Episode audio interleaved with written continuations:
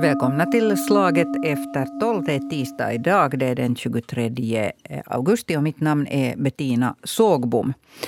Ja, vi har eh, firat sommar de flesta av oss sommarlov, semestra och sommaren har väl varit eh, i det närmaste ganska sådär eh, normal om man menar med det sådant som den var innan coronapandemin. Åtminstone hur, hur folk har levt och restauranger har varit öppna och, och, och reserestriktionerna har också mildrats betydligt eh, på de flesta håll i världen.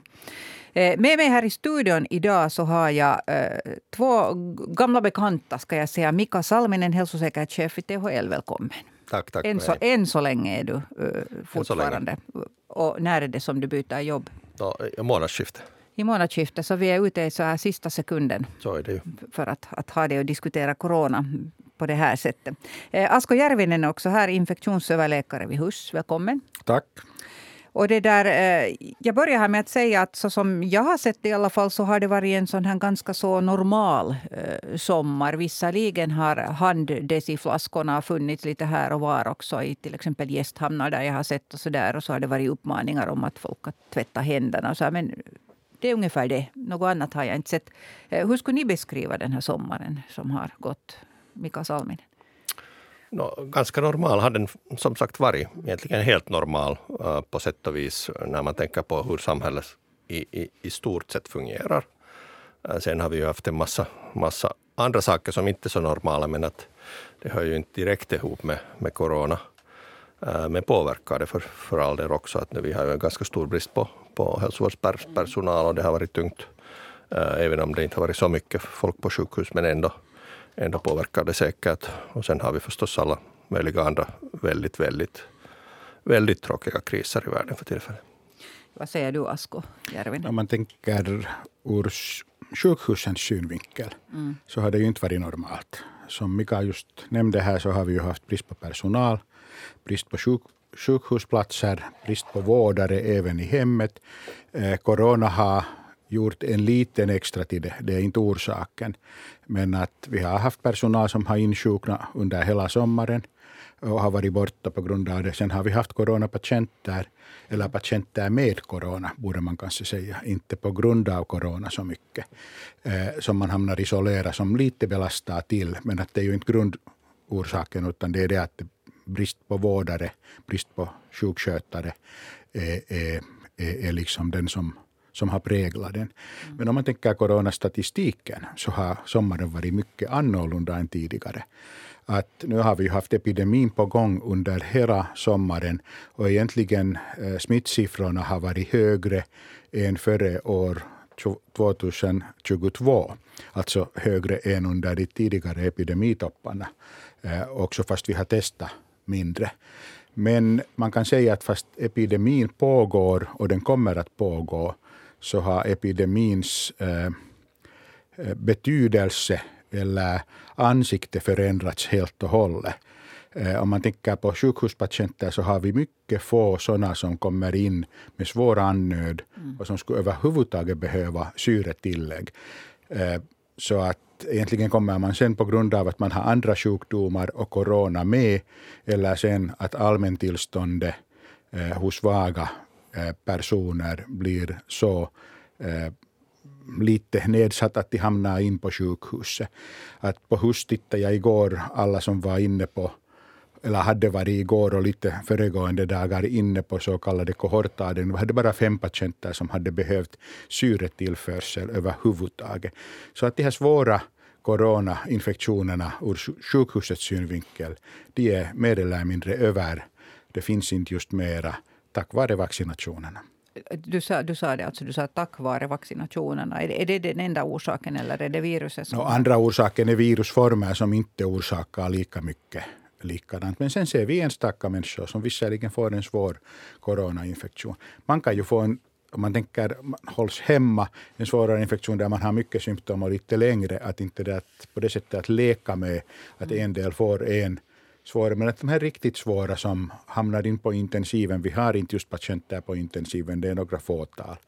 Så att, så att, och, och, och därför liksom väntar jag mig inte att corona eh, epidemin, fast den pågår, kommer inte eh, med patienter att belasta sjukvården på samma sätt mer. Mm. No, vad, vad, är rekommendationerna nu? För att jag, har, jag har sett att nu när skolorna har börjat så, så uh, finns det en, pågår det en diskussion där en del är väldigt oroliga och en del till och med anser och, och, och skriver på olika plattformar att, att alla barn borde testas ännu och allt sånt här. Att för att nu blir det en explosion via skolorna. Va, va, hur ska vi tänka kring det här, Mika Salminen? No, nu har vi liksom levt med, med corona på sätt eller annat egentligen i, i tre års tid. Och, och uh, vi vet ju det att, att för de absolut största delen av barnen så är det här en ofarlig sjukdom. Mm. Det finns undantag liksom alltid, men, men uh, uh, för barnens skull så finns det egentligen inte någon orsak att, att vara orolig. och då måste man tänka på barnens framtid. Eh, det är jätte, jätteviktigt för barnens utveckling att de får gå sin skola normalt. Eh, det är också viktigt att de, de ser varandra, att de kan kommunicera normalt, de lär sig det normala sociala beteendet. Eh, det här gäller också ungdomar som, som studerande. Och därför så, så när den här saken diskuterades mellan då THL och ministeriet Eh, då undervisningsministeriet under sommarens tid, så var egentligen alla äh, mycket överens om det att, att skolan ska starta normalt. Äh, det betyder ju inte att man inte har lärt sig någonting, utan, äh, utan det finns flera liksom, viktiga lärdomar. En av de viktigaste är förstås det, och det här gäller inte bara skolan utan samhället i sig, att om du sen är sjuk, så då stannar du hemma och tills du är frisk igen och först sen går du till skolan. Um, och det här gäller förstås också, också arbetslivet. Mm. Att, att har du, har du uh, liksom klara symptom och, och känner dig sjuk så, så, behöver du inte vara liksom heroisk och gå på jobb för att du klarar allt. Så som man kanske förr i världen lite tänkte, att, att inte, inte bli nu hemma bara för influensas skull. Um, men att det här, det här har, har vi liksom lärt oss och det är liksom vettigt att fortsätta med. Mm. Men att annars, eh, och sen förstås så finns det de här hygienen, handhygienen och, och liksom de här eh, eh, desinfektionsmedlen kan man fortfarande använda. Det är ju liksom vettigt annars också för att man kan låta bli att få andra otrevliga smittosamma sjukdomar när man sköter sin handhygien och annars också hygien ordentligt. Men att annars så är det nog på det sättet att, att äh, skolan och studierna startar normalt. Och vi såg ju faktiskt ett sådant fenomen egentligen i januari, att när skolan började eh, så såg vi mycket mindre smitta bland barnen, åtminstone i den officiella statistiken. Där finns vissa, vissa saker som, som påverkar den statistiken förstås, men att, men att eh, vi såg ett fall av, av, eh, av, av coronafall bland de yngre barnen. Mm. Så att det finns mycket forskning som tyder på det att barnen egentligen inte är den drivande kraften här. Att, att det är kanske mera äh, vuxna som, som ändå med den här infektionen tycks vara äh, mest drivande äh, inom smitta. Det betyder ju inte att man inte kan få smitta av barnen. Mm. Förstås kan man. Det kan hända, men att det där, tack vare att vi har så bra skydd från vaccinen, och nu är det faktiskt så att många också har haft en engångssmittan, kanske två gånger också, och det finns ganska mycket forskningsdata som påvisar att det här i själva verket förbättrar på, på skyddet mot allvarliga sjukdomsformer jämfört också mot det, vad du har från vaccin. Men nu säger du så där och sen har jag läst någon forskning som har citerats och delats jätteflitigt som säger att det inte alls är på det sättet. Det finns också konkurrerande eh, så kallade experter eller kanske också självutnämnda ja, som påstår att... Om man letar på Twitter så hittar man många olika saker som inte stämmer. Ja. Ehm, det är klart att forskning går ju, går ju framåt just på det sättet att, att det kan finnas resultat som, som så att säga inte är alla mm. precis likadana. Men att de, de som vi ser från de senaste äh, liksom välgjorda forskningen så, så tyder nog på det här. Mm. Egentligen, egentligen kan man säga att den, det som var uppe i media här för ett par veckor sedan att, att en sjukdom som infektion som man får på nytt skulle kunna vara svårare. Det var den jag syftade till. Ja. Så egentligen helt fel, har varit helt fel uppe i offentligheten. Att, att där hade de tittat så att det var, men ni kommer rätt ihåg medianen, alltså mellersta som hade fått smittan på nytt så var kring 70 dagar. Mm. Så det betyder att här i Finland skulle vi ha räknat de flesta fallen utav den gamla spår, utav gamla, före, föregående infektion. Och det var egentligen talar mera kanske om det att de som fortfarande testas på nytt som finns på sjukhuset så har en allvarligare sjukdomsform. Så att jag skulle inte dra den här slutsatsen. Den också statistiskt hade den, den liksom, äh, felaktigheter, vilket man har räknat varit framme. Att det var en sån här ska man säga, nyhetsanka som spred sig eh, och som tror jag att skrämde folk i onödan. Du frågade här i början mm. om testande av barn. Mm. Och, och, och, det är ju någonting som man liksom funderar att man skulle testa och på det sättet hindra smittspridningen vidare. Men att de här nya virusformerna är så hemskt snabba.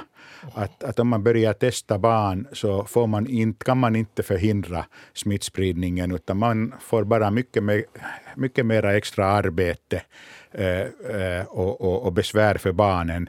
Eh, att det är liksom ingen idé, ingen nytta. Det är i alla fall, eh, som jag sa, så och, och, du sa här redan före sändningen, Asko Järvinen, att, att det är sån här, vad sa du, det, är, det är Twitter eh, nyheter eller, eller hur du... Så, så där sprids i alla fall väldigt mycket sån här um, oro nu. Och, och, det, där, uh, det finns också såna influencers där som har väldigt mycket följare som till exempel, uh, jag har sett såna som letar efter privata dagisar där de skulle ha en sån här kutym att, att nu, nu testas alla barn för att på kommunala sidan så, så gör de inte att de har struntat i hela coronan. Alltså jag, jag spetsar till det nu. Det är sådana budskap som sprids där till väldigt mycket människor. Och, och det där, eh, och du sa just att det här var en, var en anka den här tidigare. Att, att hur, hur ska vi liksom gå vidare här med det här nu om det finns så här vitt skilda uppfattningar om corona. Ja. Alltså, hur, ska, hur ska vi lösa det? Alltså man kan ju inte, mm. man kan ju inte liksom kuva informationen eller, mm eller, eller budskap som folk har.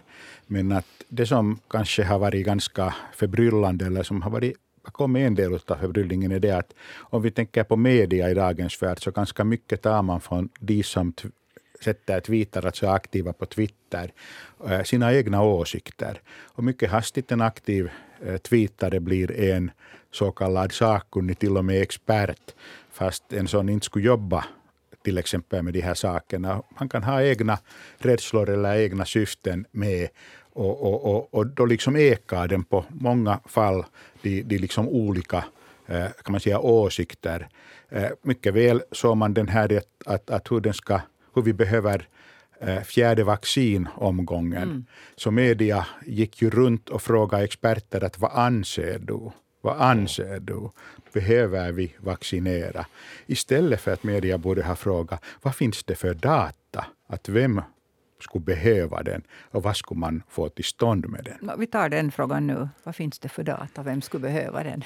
no, egentligen då på sommaren så, så, så data fanns ju från utomlands, vilket också har varit feltolkad, att äh, från Israel att de som var över 80 år och de som hade grundsjukdomar, så de hade nytta av en fjärde vaccin.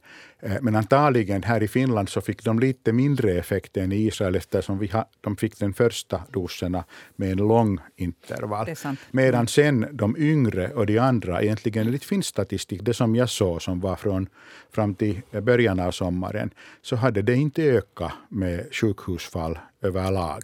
Så att egentligen där var det fråga om åsikter istället för att man skulle ha baserat på data. Och det som jag är lite bekymrad för är det att om vi börjar göra eh, massingrepp på människor. Är det mediciner, är det vaccination eller något annat? På basen av åsikter istället för vetskap och statistik.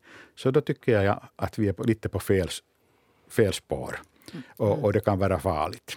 Vi vet att på basen av åsikter så kan man till exempel ge psykmediciner åt människor i lite annorlunda länder än, än vad vi lever i. Och då är det fråga om åsikter för den som vill att de ska medicin, medicineras eller vaccinationer. För att alla mediciner, alla vaccinationer, de har sina fördelar, men sen finns det också nackdelar. Och, och det är liksom den här övervägningen som man måste eh, göra när man funderar. Och sen när man börjar ge den åt stora massor så kan det accentueras med de här eh, biverkningarna också, eller nackdelarna. Det, det, det, är intressant att du tar upp det här nu, för att när vi har talat tidigare om den här vaccinmotstånd och, och, och, kritik och sånt här, så, så, finns det av, av de människorna som säger att man aldrig får säga någonting negativt om, alltså de, här, om de här riskerna som också kopplas med. Och nu, nu sa du det alltså väldigt balanserat, så att det är fördelarna, och då, du menar du att fördelarna har vi, har vi fått redan? Åtminstone ja. om man tittar från sjukhusets synvinkel ja, så, så ja. tycker jag att vi liksom ser inte just människor som, som, som liksom skulle ha svår andnöd. Det, kan, mm. det kommer vaccinerade människor in, men de har mycket andra sjukdomar med, med corona. Som, det som ja. människor mm. kanske inte, inte tänker på att, att i alla vaccineringsbeslut som görs på sån här uh, liksom befolkningsnivå, som då är alltså under så att säga THLs mandat och under, under då nationella uh, vaccinexpertgruppens mandat, så gör man alltid en balanserad äh, utvärdering av både fördelar och nackdelar. Och det som man vet om nackdelar och också potentiella nackdelar. Och om det är så att, att man inte kan se en klar fördel av att uh, rekommendera ett vaccin, så inte rekommenderas det då, fast folk skulle anse vad. Uh, som Asko säger, så det, det är helt omöjlig tanke att vi skulle bestämma om uh, medicinska åtgärder på basen av vad någon anser.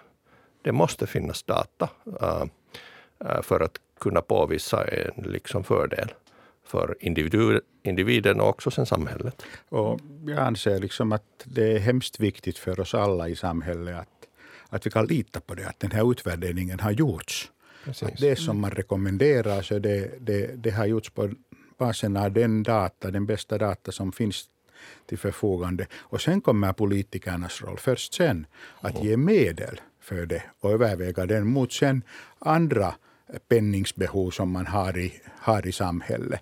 Eh, att man kan inte liksom gå gå den här liksom processen i förväg. Mm, mm. Det där är, eh, ni brukar, ni som lyssnar, tycka om att ställa frågor till de här båda experterna. här Mika Salminen, hälsosäkerhetschef på THL och Asko Järvinen, infektionsöverläkare vid HUS. Och ni får göra det idag också. Alltså 0611 12 13 är telefonnumret och Stefan Winiger svarar i telefonen där och, och lite kollar vad ni har. Ni, ni hamnar alltså inte direkt in i direktsändning. Det behöver ni inte oroa er för. Alltså 0611 12 13. Men jag, jag fortsätter ännu lite kring de här vaccinen. Alltså, eh, det finns ju ändå de som har fått och som kommer att få ett fjärde vaccin. Eh, och det har nu skrivits och berättats mycket om. Men vilka är de? Är det bara på bas av ålder eller?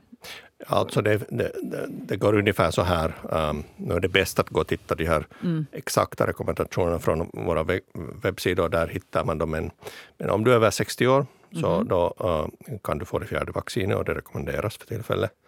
Um, och sen uh, finns det en uh, grupp av då risk, människor som har högre risk på grund av sin, sin bassjukdom mm. eller, eller några andra riskfaktorer. Och de får också då, har vi också då rekommenderat fjärde dos. Um, sen när man talar om yngre, yngre människor så är det inte alls säkert att vi någonsin kommer att behöva mm. tilläggsdoser. Uh, det som uh, har varit lite svårt just i media, att folk talar om skyddet. Och, och, det finns liksom olika sorters skydd. Det finns skydd mot smitta och vissa vacciner så, så skyddar mot smittan. Mm.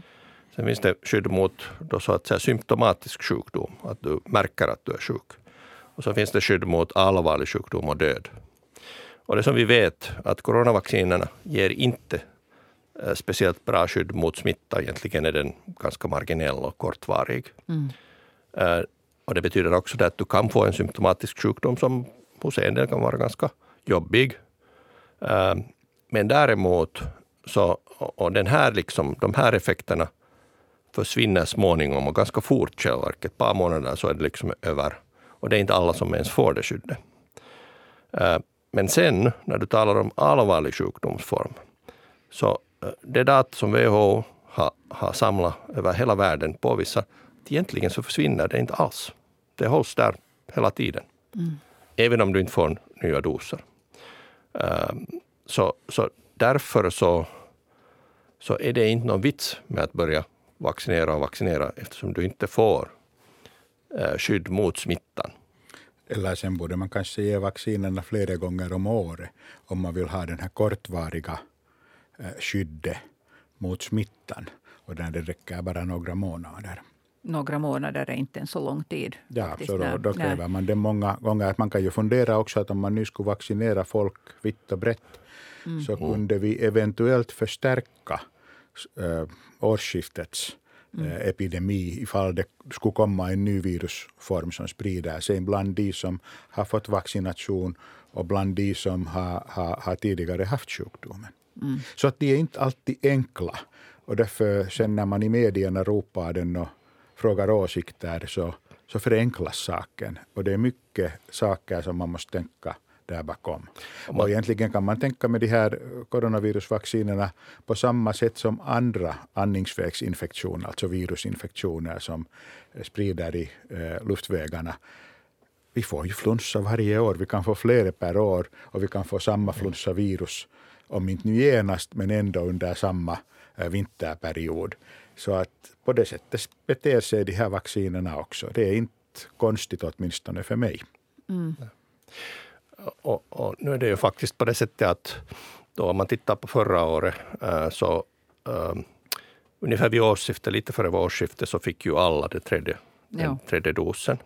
Och trots det hade vi den högsta eh, smittospridningen januari, februari. Det här betyder inte att det misslyckades, för att, för att samtidigt så sjönk då sjukligheten per liksom smittad person. Och också dödligheten sjönk, även om fallen har ökat. Men att mycket färre personer av de som fick smittan hamnade på sjukhus eller äh, äh, då dog.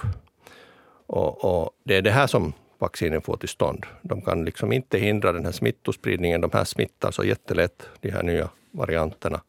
Men de kan minska på sjukligheten och dödligheten, den allvarliga sjukligheten och dödligheten jämfört med vad som skulle vara situationen om man inte skulle ha vaccinerat. Mm. Ja, Jag tänker nu så här att, att det finns ju många av oss som, som också... Alltså, själv till exempel så har jag inte haft corona vad jag vet. Jag kan ju ha haft det utan att veta det. Nå, det. Det är en fråga som jag har faktiskt hört många ställa här tidigare. Kan man på något sätt ta reda på efteråt att om man har haft det eller inte? Nå, I princip kan man titta på antikroppar, alltså Ja. ta blodprov och titta att om man har spår av en infektion. Och, Men, men har jag inte fått antikroppar också av vaccinet? Jo, Ja. man kan nog också urskilja dem för att, för att vaccinet ger bara antikroppar mot så kallade spik taggproteinet. Eh, och sen kommer det mot andra delar i viruset av en sjukdom. Eh, men att det är ingen större, ingen större vits för att jag tror att de flesta av oss kommer nog att få den här sjukdomen. Om inte nu den kommer att sprida antagligen här i samhället. Och vi Ha- möter har ni den båda? om och om. Jag har haft. Du har haft och jag har haft Jag också. Jag har, Salmin också. Har Ja. du haft flera gånger? Eller? jag har haft det en gång vad jag vet och den, den har kommit drygt två månader efter en, en, en, en vaccinationsdos. Men att då kom omikronsmittan som, som, man inte, som den inte gav så bra skydd mot smittan. Jag hade i maj och jag hade fått vaccinet, tredje dosen i, i december. Jag råkade ha ganska milda symptom. Um, De tog en vecka ungefär. Um, Men att det där det är förstås det är jätteindividuellt. En del har ganska liksom tuffa symptom och en del har sen så att det är en eller två dagar och det är över. Mm. Så där, där finns stor individuell variation. Jag upprepar telefonnumret hit 0611 12 13 och, och ni kan alltså ställa frågor ännu eh, så länge som Asko Järvinen och Mika Salminen är här i studion ännu dryga tio minuter så, så till dem som, som har just med coronasituationen att göra. Det där, eh, eh jag har en fråga som eh, gäller en, en nära vän till mig som är 70 och det där skulle få det här eh, fjärde vaccinet. För, han har också diabetes. Och det där... ehm, sen hade han en tid beställt och alltihop, men eh, så fick han corona. Och var ganska sjuk, trött, sådär. Inte, inte så farligt, men ändå låg till sängs tre dagar och, och sådär. Hur ska man då tänka efteråt? Är det helt olönlöst att gå och ta det där fjärde efteråt? Eller?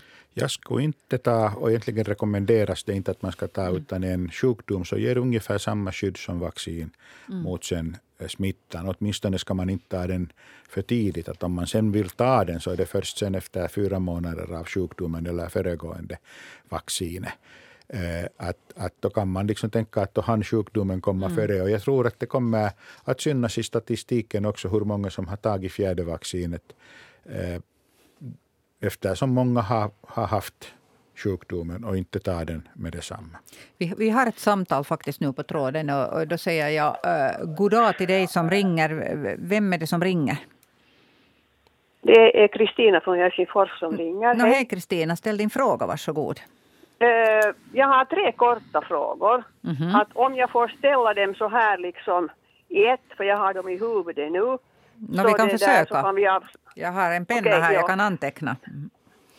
Okej, okay, alltså min första fråga är den att det har man ju vetat sedan urminnes tider att om man har en eh, risk för en ärftlig sjukdom och man får en infektionssjukdom så finns det risk att den här ärftliga sjukdomen blossar upp.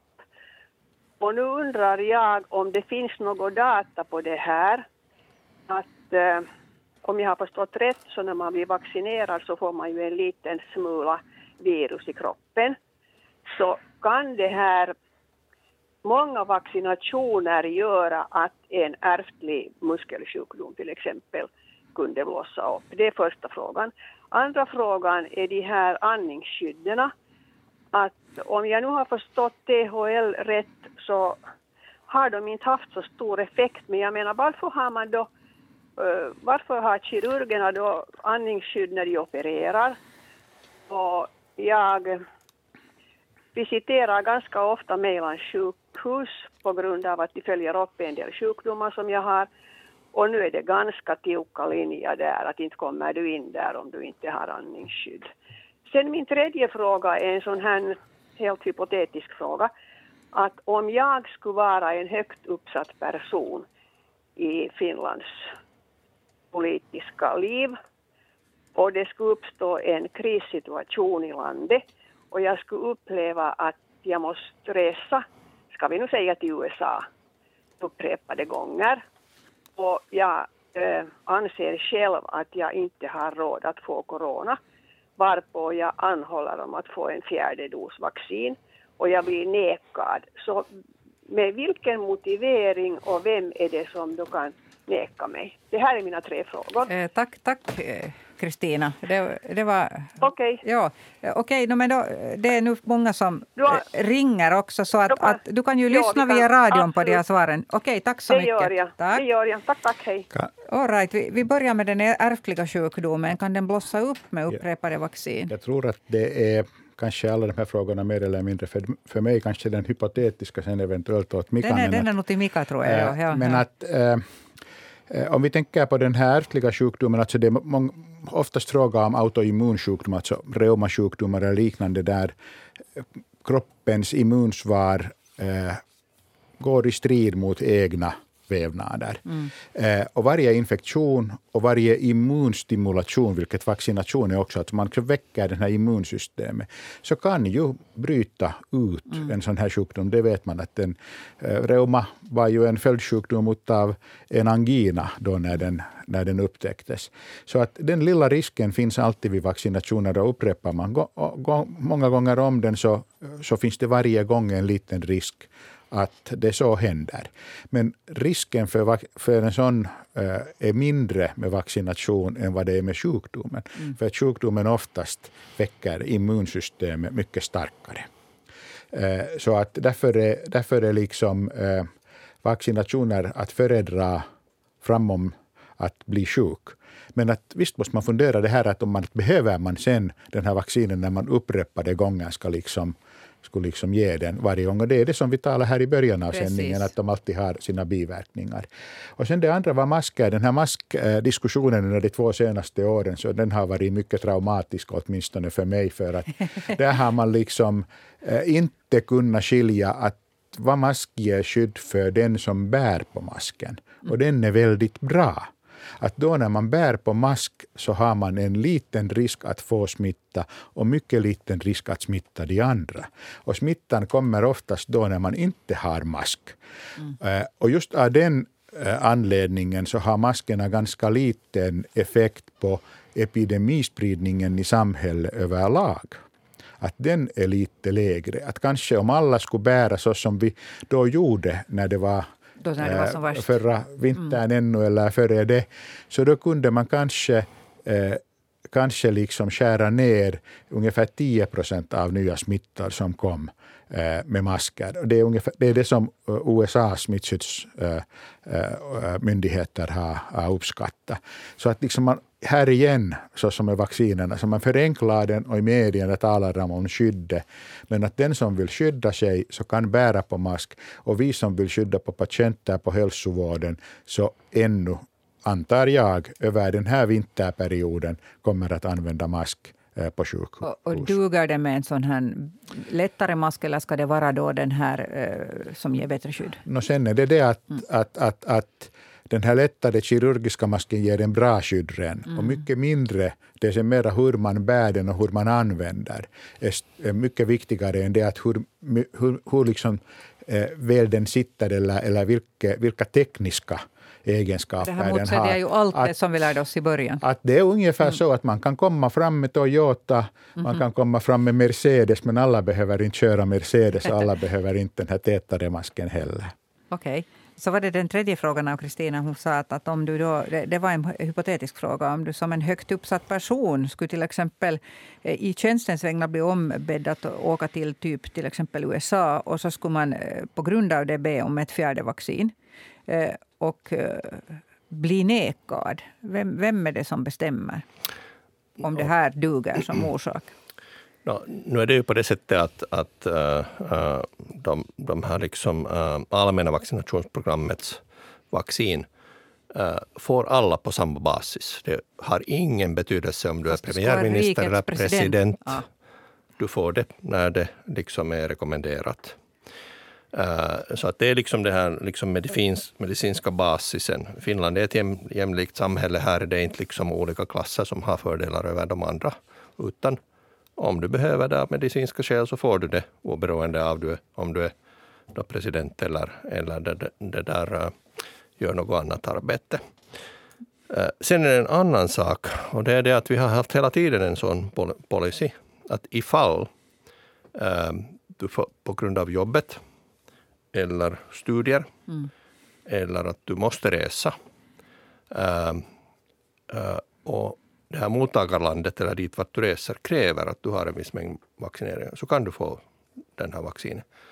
Eh, det är inte medicinska skäl, men att det är en kompromiss här, här runt det här. För att eh, förstås vill vi inte liksom, ingen vill ju att det, att det blir liksom extra problem för människor som ska utföra sitt arbete. Så den här policyn finns, så att det betyder inte, spelar ingen roll om du är en högt uppsatt person, utan, utan om du behöver resa i arbetet eh, så kan du få vaccinet. Mm. Eh, så det är bara att be om det då i så fall? Eh. Och motivera det väl? Exakt, så, mm. så ska det gå till. Mm. Det har kommit flera samtal där folk eh, frågar det som faktiskt Asko Järvinen redan sa här. Det kan hända att jag missade då kanske att understryka att, att flera som frågar att hur länge de ska vänta efter genomgången infektion innan de får fjärde sprutan. Du sa minst fyra månader. Fyra, fyra månader ja. minst rekommenderar man. Men egentligen måste man ju fundera att om man har fått tre vacciner och man får en sjukdom efter det så skulle jag inte åtminstone rusa utan jag skulle avvakta och vänta. Det är mm. det som jag gör för tillfället. Jag är över 60 år.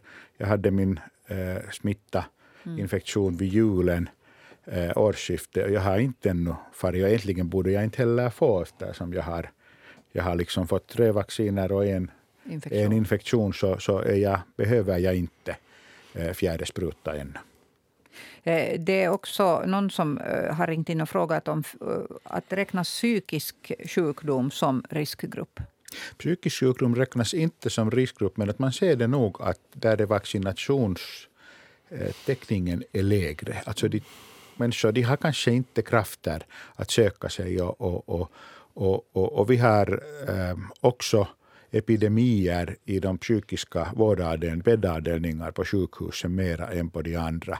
Därför också att de fungerar på ett annorlunda sätt. Man behöver människokontakter mm. mera. Att, att det är inte kanske en risk för en svårare sjukdom eh, på det sättet, men att det är risk för en smitta eftersom vaccinerna är sämre tagna. Att har man nära som har psykiska problem, som inte orkar ta vacciner, så borde man lite eh, puffa dem och hjälpa att, att få vaccin. Mm. No, jag tänkte ännu, vi har inte så hemskt lång tid kvar här, men, men det som jag har hört att många människor reagerar på är det att hur olika det är i olika länder. Att då har man då främst funderat på, på till exempel Kina Ehm, där fortfarande det tycks verka som om eh, de skulle försöka utrota den här coronan helt och hållet. Ni säger att den är endemisk, WHO säger att den är endemisk. Att det finns inte liksom någonting, vi kan, vi kan inte utrota den här coronan mera. Men ändå verkar det som till exempel kineserna åtminstone ställvis, punktvis, skulle försöka göra det. Alltså låser in folk riktigt på riktigt. Eh, vi har ju läst grymma rubriker om den saken också, när folk blev hungriga när de inte ens fick gå och handla. Och så här. Men eh, hur kan man se det så här på olika sätt? Säger Mika Salmen? Man måste säkert fråga kineserna vad de tänker, men att det där nu jag tror väl, att många tänker det, att tänk om kineserna har rätt, tänk om de vet någonting som men, vi inte vet. Alltså, det är liksom mm. helt klart att, att med nuvarande verktyg som vi har så kan vi inte utrota det här viruset. Det, mm. det bara inte går. Vi borde ha ett, ett helt annorlunda vaccin eller en helt annan medicinering som så att säga skulle totalt få viruset försvinna. Sådana verktyg har vi inte. Eh, och så länge vi inte har så kommer det inte att gå. Ehm, nu är det ju klart att, att kineserna vet det här också. Eh, de har liksom ehm, bra forskare där och bra experter. Eh, så, så, så jag antar att, att orsaken är mer politisk än, än något annat. Um, och det kanske man kan läsa i tidningarna om. Det är onödigt för mig att spekulera vad som är exakta orsaken. Mm. Det kan ju också vara faktiskt just det att de helt enkelt inte har samma möjlighet att vårda heller alla som sen blir sjuka. Att det, det här är också en, ja. en sak, men att det där, uh, hur länge ska de sen hålla på med det här? Uh, man kan ju fråga sig förstås att, att uh, om man skulle ha satt mera resurser av de här testningsresurserna mm. som kostar alltså miljarder Mm.